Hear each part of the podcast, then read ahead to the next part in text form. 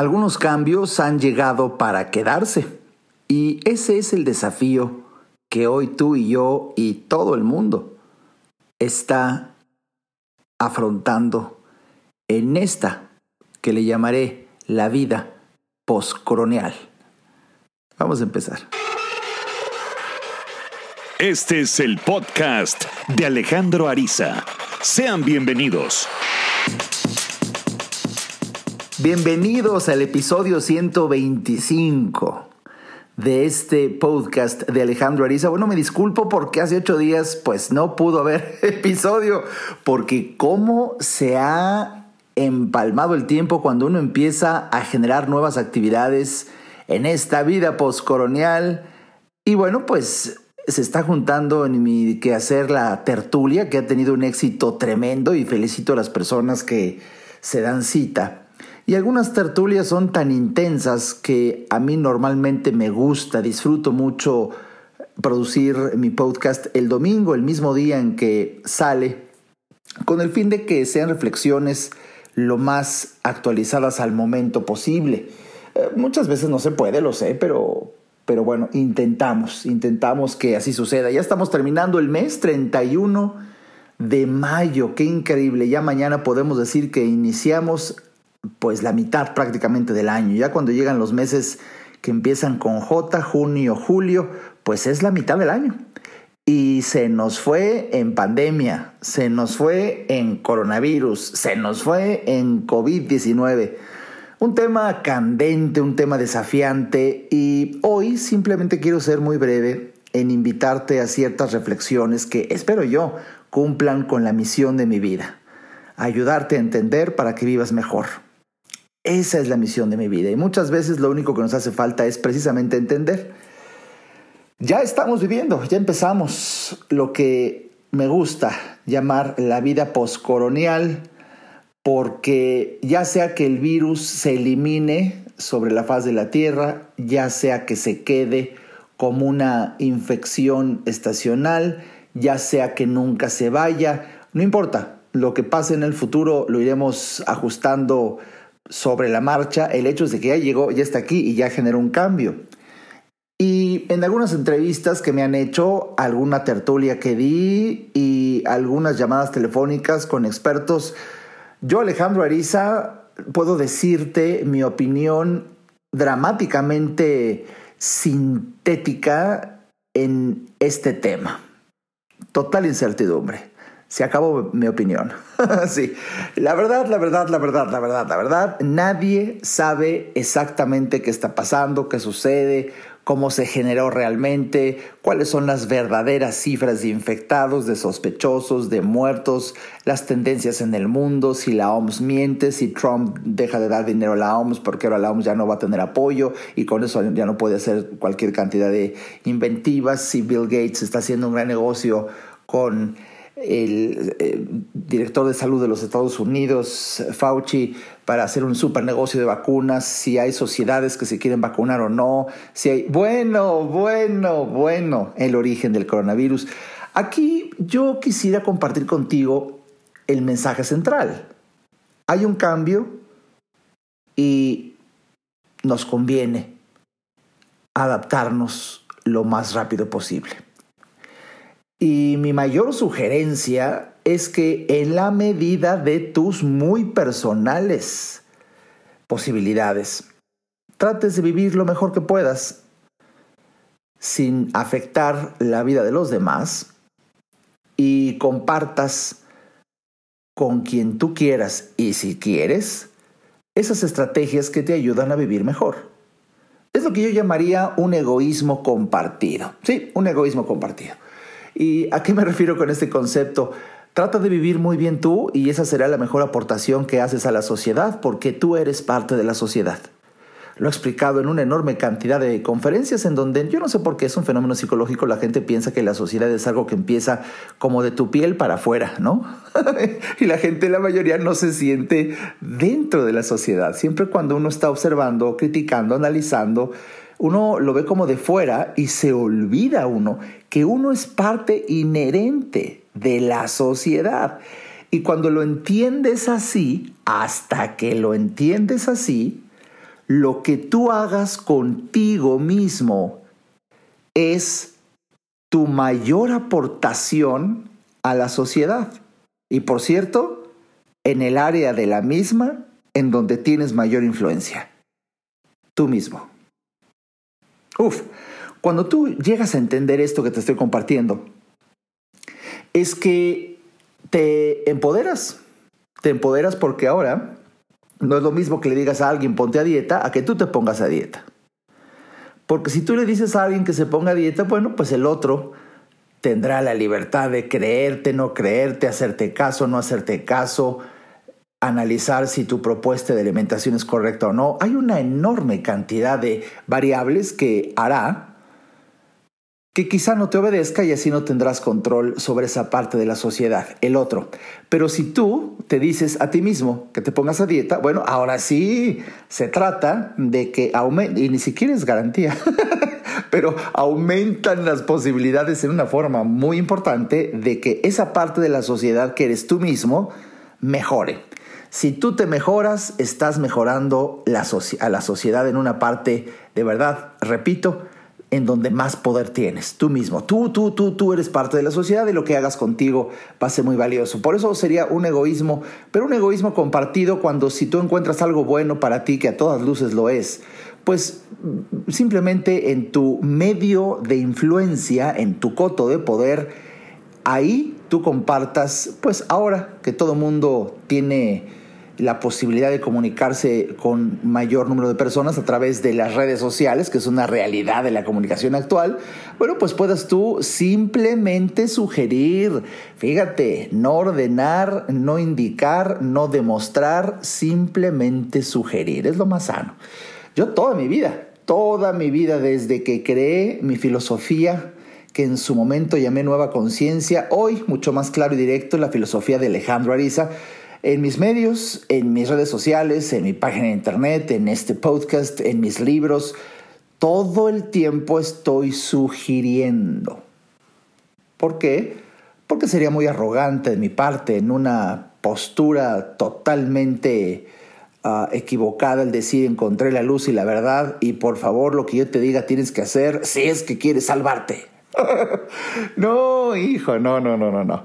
Simplemente he encontrado algunas cosas que a mí me han funcionado, que al compartirlas ya con miles o cientos de miles, quizá millones de personas alrededor del mundo, en 29 años de haber creado este, este movimiento de la filosofía de Alejandro Ariza, pues se ha demostrado que a grandes, grandes números de personas les ha servido mi filosofía. Aún así, Aún así, con esta estadística que avala, mis postulados, aún así no dejan de ser sugerencias. Yo te sugiero y tú si quieres. ¿Por qué? Bueno, pues porque precisamente si yo he visto que con el rigor de la evidencia he podido mejorar mi salud física, mi salud emocional, mi salud en vida de relación. Ah, bueno, pues lo comparto, es parte de lo que yo sé que vine a hacer. Y la gran sorpresa es que a algunas personas les va a servir mis postulados, otras no. Y hablar de esta vida poscolonial es una reflexión en la que, pues, mi invitación es a adaptarnos cuanto antes. Como ya te lo dije en alguna otra publicación, hoy por hoy no va a ganar el más fuerte, no va a ganar el más rápido, gana el que se adapta. Y para colmo, ya no sé si decirte ganar, porque ya no se trata de ganar, se trata de sobrevivir pacífica y armoniosamente. Yo sé, yo sé perfectamente bien que tú y que yo y que pues quizá muy millones y millones de personas tienen cierta nostalgia de la vida como era antes de esta pandemia parte de la nostalgia no tan solo es que haya sido una vida mejor, que sin duda para mucha gente lo fue. Pero no, no, no, no hablo de eso, de que, de que la vida haya sido mejor antes del coronavirus. Yo creo que más bien el ser humano, que es un animal de hábitos, es un animal de costumbres, bueno, pues a todo se acostumbra y ya teníamos, para citar un célebre personaje mexicano, el modito. El modito ya lo teníamos dominado, vivíamos reposando en la costumbre, en el diario acontecer con la actividad cotidiana que generaba nuestro sustento y en esa tesitura pues teníamos ya una vida perfectamente bien articulada, incluso con estrategias siempre de mejora, de superación, pero casi sobre la misma línea. Y eso nos generaba cierta comodidad a todos, a todos nos generaba cierta comodidad. Y esa es la comodidad que hoy se ha desvanecido. Y esa es la angustia, que muchas personas que se acostumbraron a un estilo de vida, a una forma de ganar dinero, a una manera de generar ingresos, a la cantidad acostumbrada, a el ritmo de vida cotidiano, bueno, en este momento se acabó, se acabó. Ese es el cambio de esta vida postcolonial. Y bueno, pues, ¿qué va a pasar? ¿Qué va a pasar? Pues adaptación. Al final de la historia, todo el mundo nos veremos obligados por la vida misma a adaptarnos. Simplemente que mientras estoy eh, produciendo este podcast, mientras estoy creándolo, todavía muchos no hemos tenido el tiempo de adaptarnos y aceptarlos como, como la nueva normalidad. Por eso está también, yo creo también acotado el concepto de una nueva normalidad. Todavía, ¿no? Por supuesto que el encierro, esta medida de contingencia sanitaria mundial, pues hizo que muchas personas guardáramos una cuarentena de ya casi tres meses. Los 40 días es un mero, símbolo, ya es nada más bien un concepto de, de un tiempo determinado. Bueno, pues este tiempo determinado ya trastocó la, la economía y por supuesto que hoy, eh, como lo he dicho en muchas de mis opiniones públicas, el, el, el reto en esta época es lo que yo llamé la administración del riesgo. ¿Y qué significaba esto para fines prácticos? Esto no es una tertulia, que me tardé tres horas en la tertulia hablando de este tema. Pero aquí brevemente en el podcast, la administración del riesgo no es otra cosa más que saber que estamos parados en un dilema. Si tú recuerdas, la definición de dilema es que dos premisas diferentes te, te llevan a la misma conclusión. Entonces, la conclusión está de la chingada. Esa es la conclusión. Y ya sea que sea la premisa de salud, la premisa de economía, hagas lo que hagas en cualquiera de los dos rubros, eh, acaba en que está de la chingada. Eso es, ese es un dilema muy terrible hoy en día. Entonces, la administración del riesgo consistirá en tomar las medidas adecuadas para transitar por una, por una medida, por una premisa, cuidar la salud o la otra, cuidar la economía, el tiempo determinado para que al final, aunque acaban en lo mismo, sea lo menos posible. O sea, si sí va a estar de la chingada, que esté lo menos posible. Oye, pero sigue de la chingada, ¿sí? Y así seguirá para que te vayas relajando.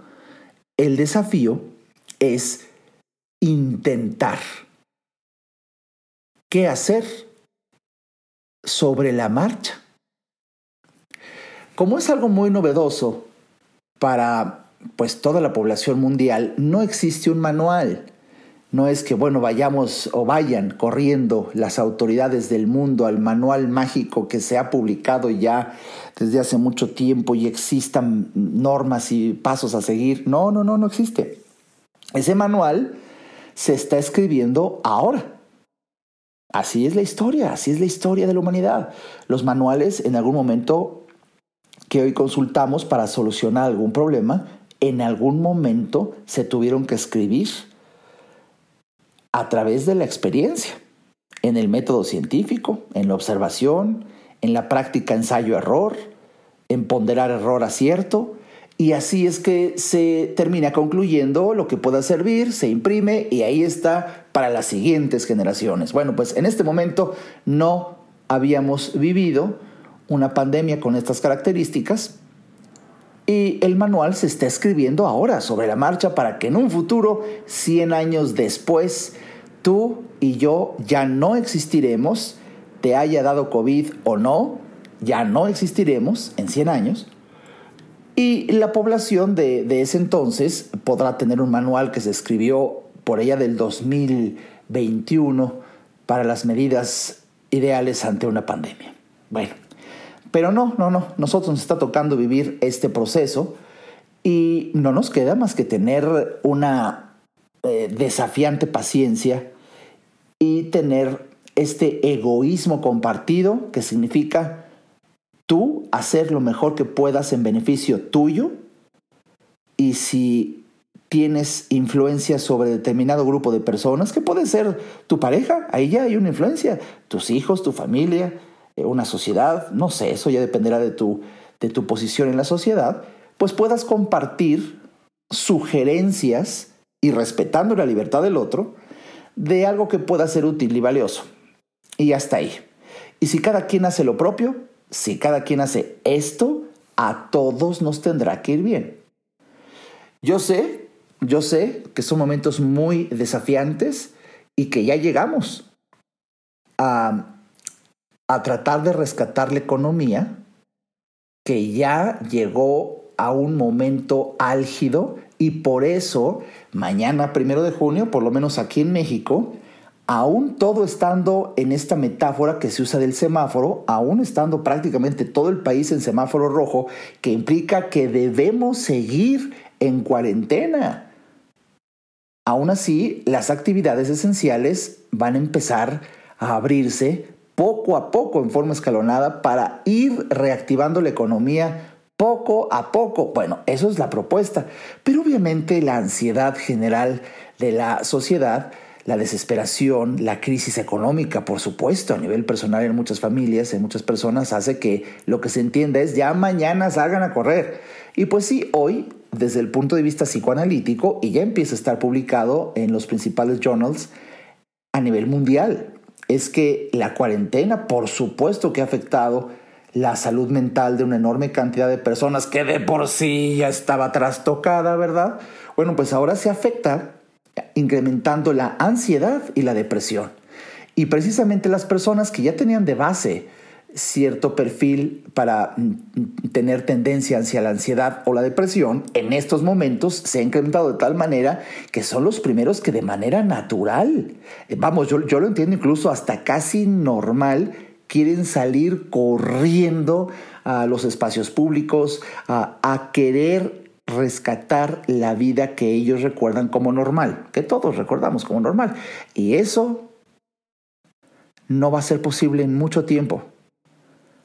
Quizá nunca. Pero por lo menos en mucho tiempo. Esas personas que quieren salir corriendo y de verdad en forma totalmente justificada, hacia querer volver a ir al cine, a caray, comer, a convivir y empiezan a surgir las creencias de que todo esto ha sido un engaño, la manipulación del gobierno y del orden mundial, del nuevo orden mundial que quería someter a la humanidad, pero yo no me voy a dejar y yo voy a salir y voy a, a convivir porque el coronavirus no existe. Aunque no me creas, hay personas que piensan así. Bueno, no es otra cosa más que esta ansiedad de tanto tiempo estar encerrados, combinada ahora con la tragedia económica, caray, pues hay que salir a producir. Y para colmo, entre ceja y ceja con el temor natural de no vaya a ser cierto que siempre sí existe. Entonces, esta plataforma es la vida postcolonial. Y las tendencias nos indican que la reapertura para cuidar la economía que ya estaba matando a gente.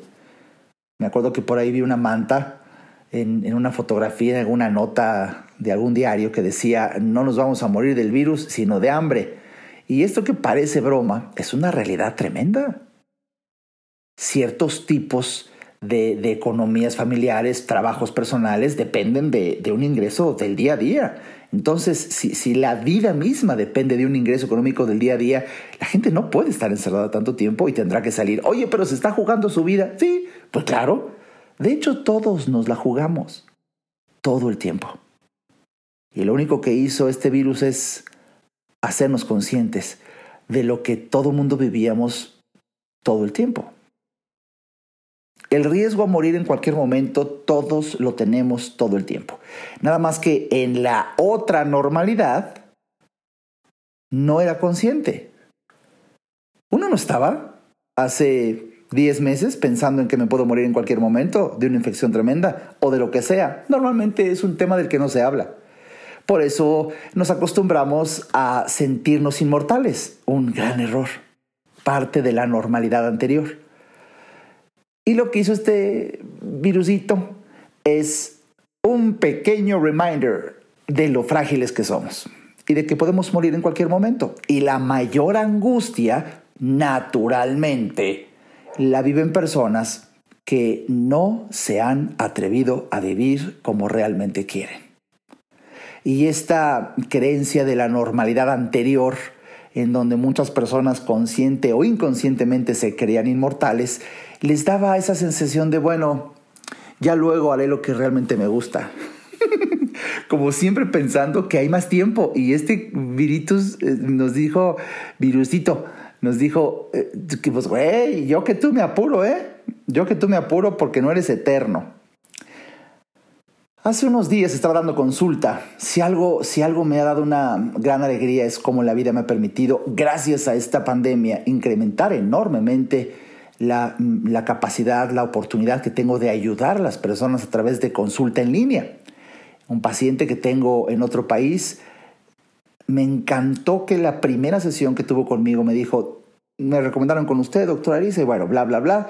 Eh, lo que yo quiero decirle es que quiero que me ayude a tomar ciertas decisiones que me están costando mucho trabajo, porque me puse a pensar, ya tengo 70 años, y por estadística, quizá viva otros 15 si bien me va. Me encantaría vivir lo mejor posible esos 15 años. Pero para eso sé que tengo que decidir ya. A eso quiero que me ayude.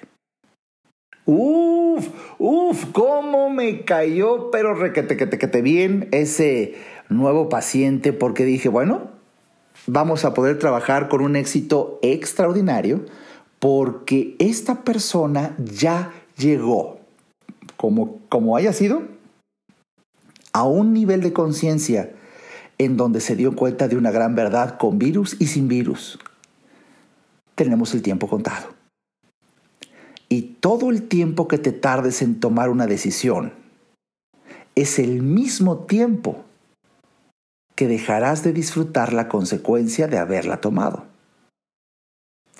Y de ahí que sea tan importante que en esta vida poscolonial, en donde a todos el virusito nos recuerda que tenemos el tiempo contado, pues atrevernos a vivir como realmente siempre quisimos.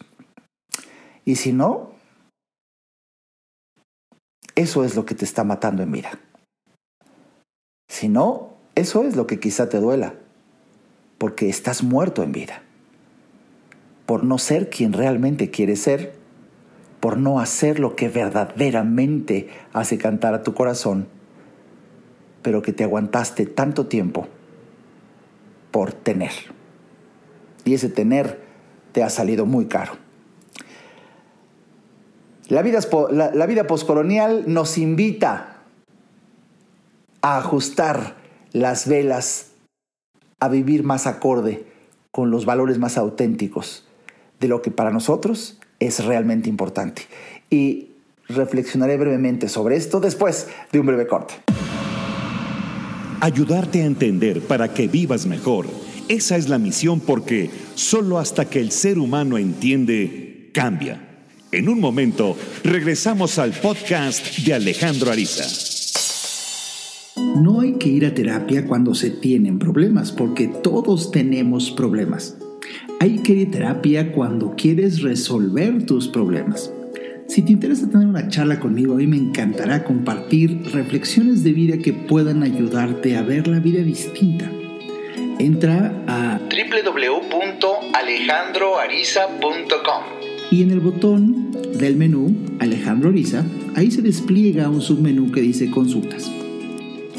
Haz clic ahí y tendrás toda la información para ver si en tu destino está que podamos charlar. Para mí será un placer ayudarte. Toda mejora implica un cambio, pero recuerda, solo si entiendes, cambias. Continuemos escuchando al doctor Alejandro Ariza.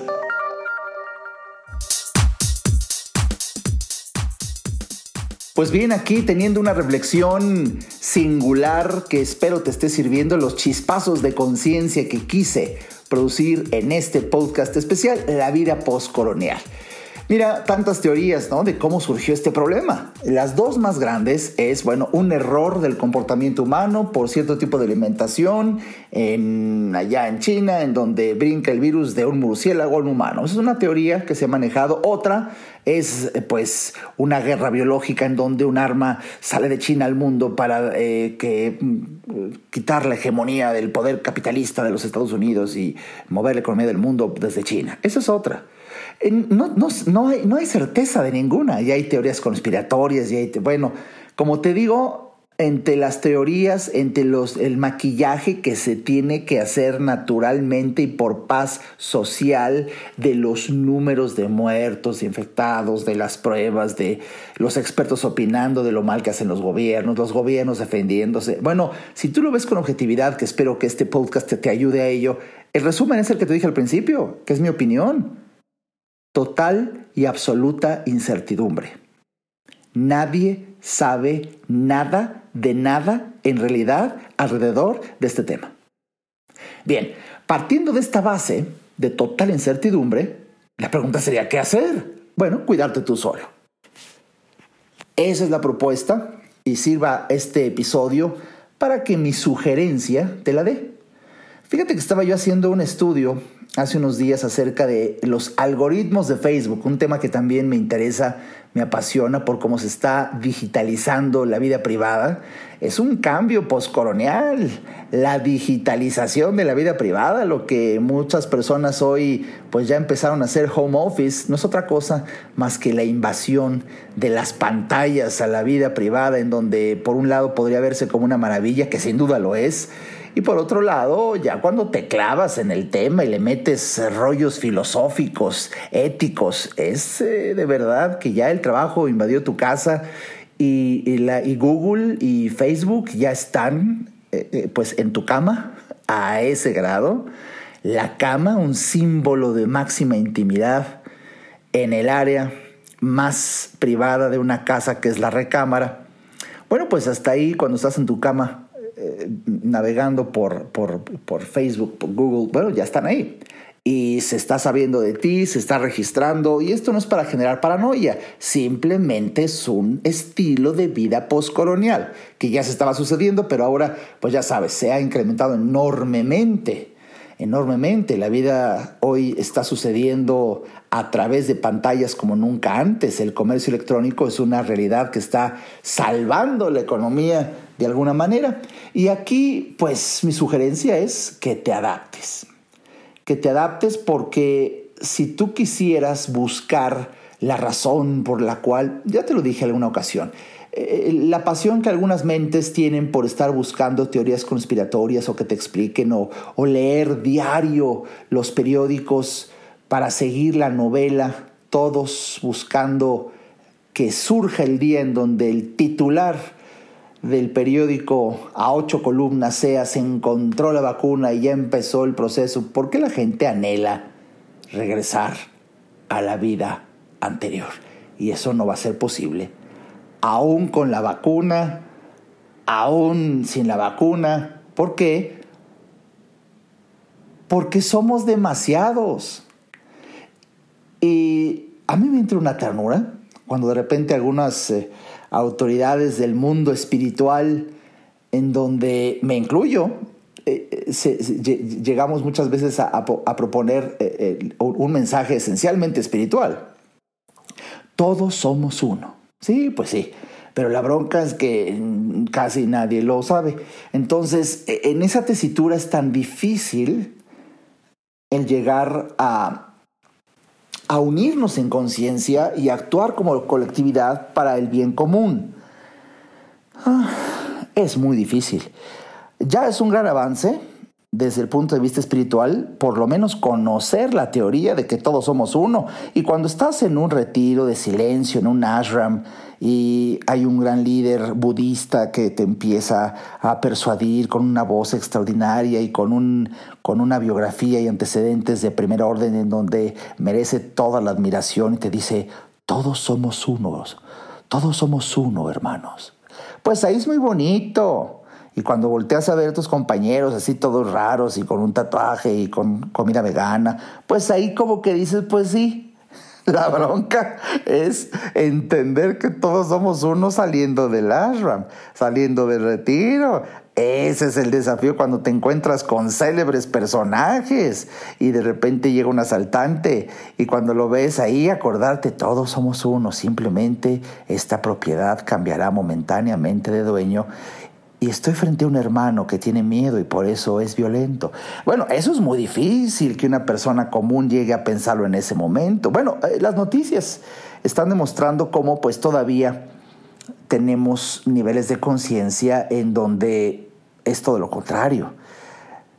Millones de personas no alcanzan a ver esta realidad de que todos somos uno y la discriminación pues está a la orden del día hoy por hoy se combina pues esta noticia del asesinato de un policía blanco sobre una persona de color, eh, Ryan me parece que se apellida, y sí es horrible, yo tuve la desgracia, mano, la desgracia de ver la, fotografía y un video por ahí de una persona que iba pasando, la, como, como con la rodilla le aprieta el cuello, el otro gritando, me estoy ahogando, no respiro, y todo por, porque precisamente esta pandemia generó una crisis económica y estaba usando un billete de 20 dólares falso y con eso fue suficiente para que un policía blanco lo asesinara. Y ahí está la respuesta.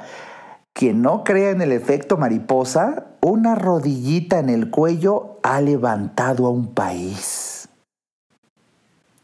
Una rodillita blanca sobre un cuello negro que cobra una vida levanta a todo un país en donde ya hay tres ciudades de la Unión Americana con toque de queda por esa rodillita. Bien, es uno de tantos ejemplos del efecto mariposa en donde una sola acción puede engendrar una vorágine y una cascada inacabable de consecuencias, en donde combinado con el contexto de la desesperación por salir, pues se encontraron como pretexto perfecto una loable y auténtica razón para levantarse contra un régimen discriminatorio. Y qué difícil para el primer mandatario de los Estados Unidos de Norteamérica poder tomar cartas en el asunto cuando él, desde el día uno, favoreció el racismo. Y, y por ello es tan difícil que hoy por hoy se encuentre una una solución basada en un acuerdo común. ¿Te acuerdas de aquel dicho que decía cada cabeza es un mundo? Hijo, ese dicho, uy, ese dicho, de verdad, quizás si hubiera un diccionario de dichos, eh, eh, debería haber una sección en ese libro, los dichos más contundentes, y este encabezaría la lista. Cada cabeza es un mundo. Fíjate, yo estaba, como te dije, haciendo un estudio acerca de los algoritmos de Facebook y por una estrategia que estoy estudiando. Ya luego algunos interesados les invitaré a participar en un webinar que estoy preparando acerca de cómo puede mejorar tu negocio, tu economía y más en estos tiempos tan desafiantes, adaptándote a las nuevas vías de comunicación y para eso tienes que saber cómo funcionan los algoritmos de Facebook para que tus publicaciones se vean y no se pierdan en la nada o ni siquiera Facebook las publique. Una persona común y corriente de la masa amorfo y antenaco mundano cuando publica en Facebook cree inocentemente que lo que publica todos sus amigos lo van a ver. Y es más que nada una aspirina moral como terapia de decir, yo ya dije, ya publiqué, ja, ja, ja. Ay, mi amor, quizá nadie lo vio, nadie, pero tú ya te sientes en paz por haber comunicado. Para que logres que una publicación tuya realmente se vea, tienes que conocer los algoritmos de Facebook y adaptarte a ellos. Bueno, una de esas, no te voy a revelar aquí ocho estrategias poderosas porque es parte de un próximo webinar que te invito a que lo revises ya. Lo voy a dictar el mes de junio. En, métete a mi página www.alejandroariza.com. Por ahí va a aparecer este webinar para ver si puedes participar en él y más si te interesa. Es increíble. Yo estaba haciendo unos estudios, unas prácticas para demostrarlo. Y una de ellas es publicar alguna pregunta en donde invites a la gente a participar en sus opiniones. Está demostrado y es parte del éxito algorítmico de Facebook que a la gente le encanta opinar. Uf, le encanta. Entonces, pícales la cresta y ahí voy a practicar. Yo estaba preparando un webinar. La gente no sabe esto. Pero se me ocurrió poner en mi página pública una pregunta ¿Te sientes seguro de salir el primero de junio?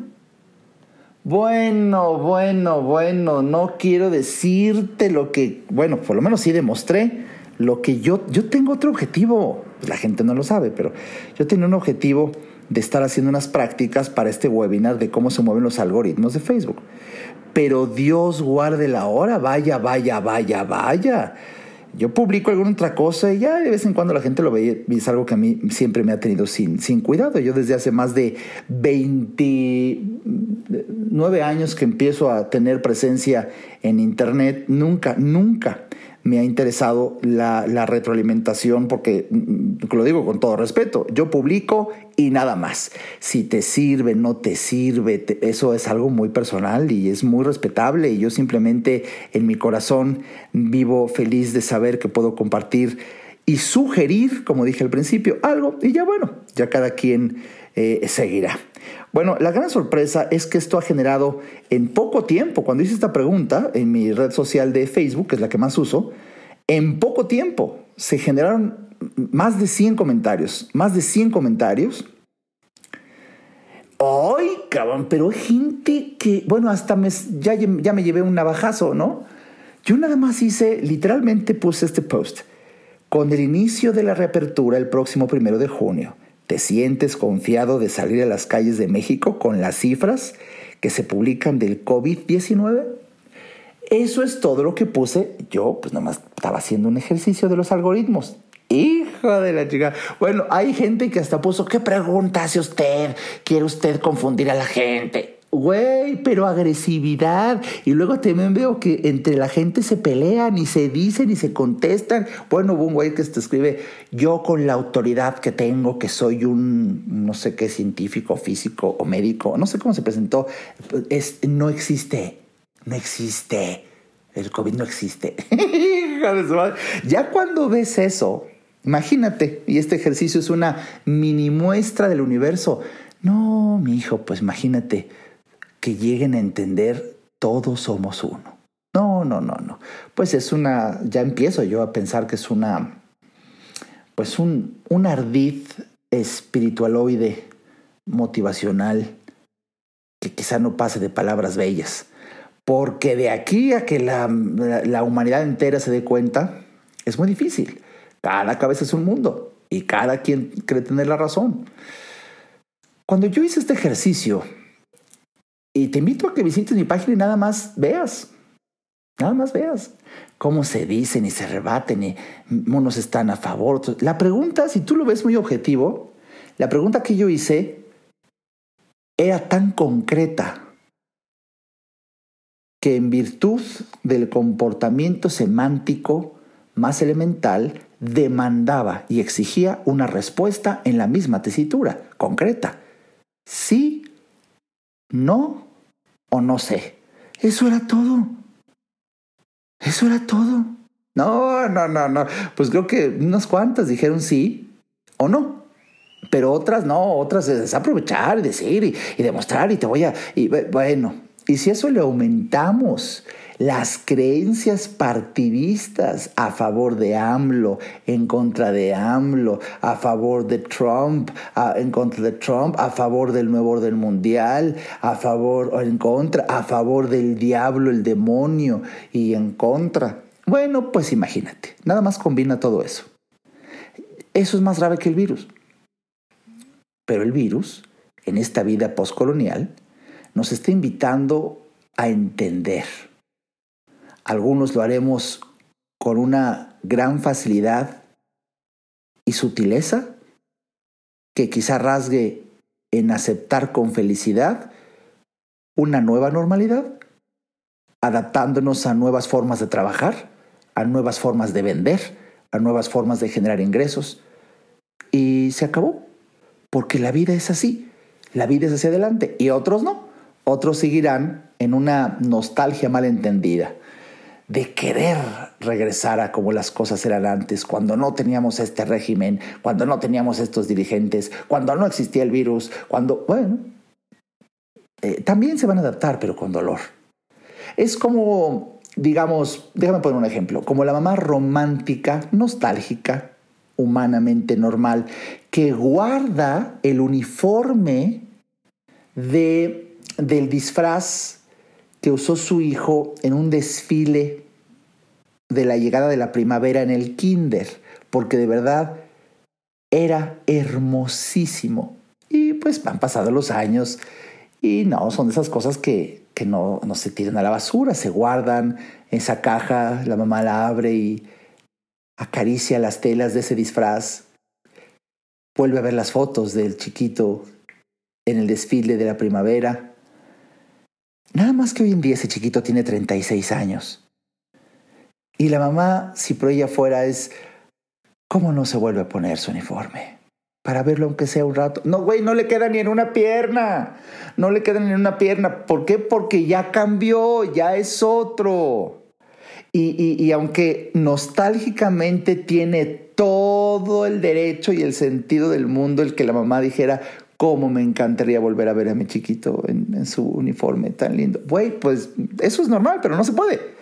Tan es normal sentirlo como es normal entender que no se puede. Y es lo que nos pasa en esta vida postcolonial.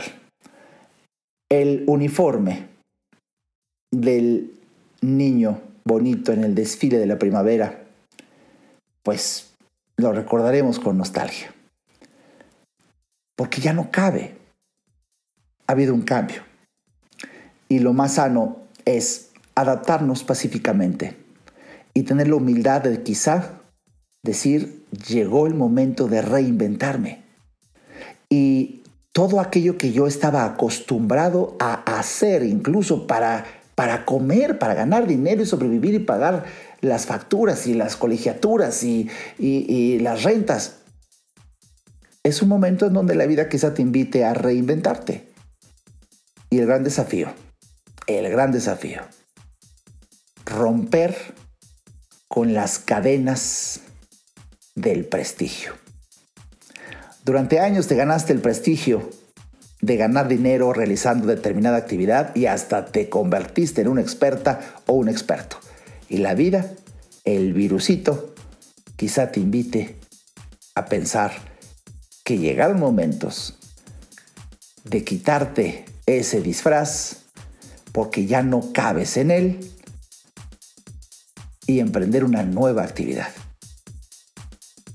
Y con encanto, emocionarte al decir, volvamos a empezar.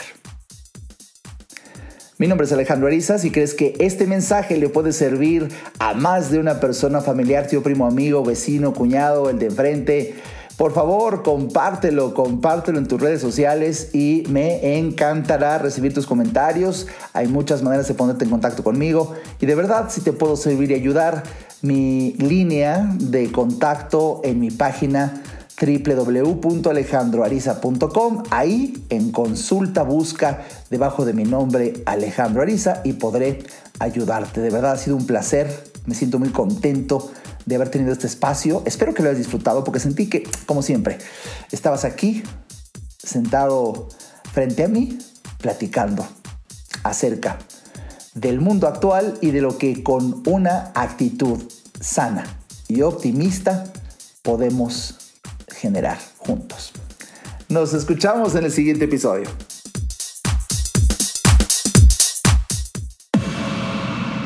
Este podcast fue una producción de Alejandro Ariza. Para saber más y establecer contacto, visita nuestra página www.alejandroariza.com. Quedan todos los derechos reservados.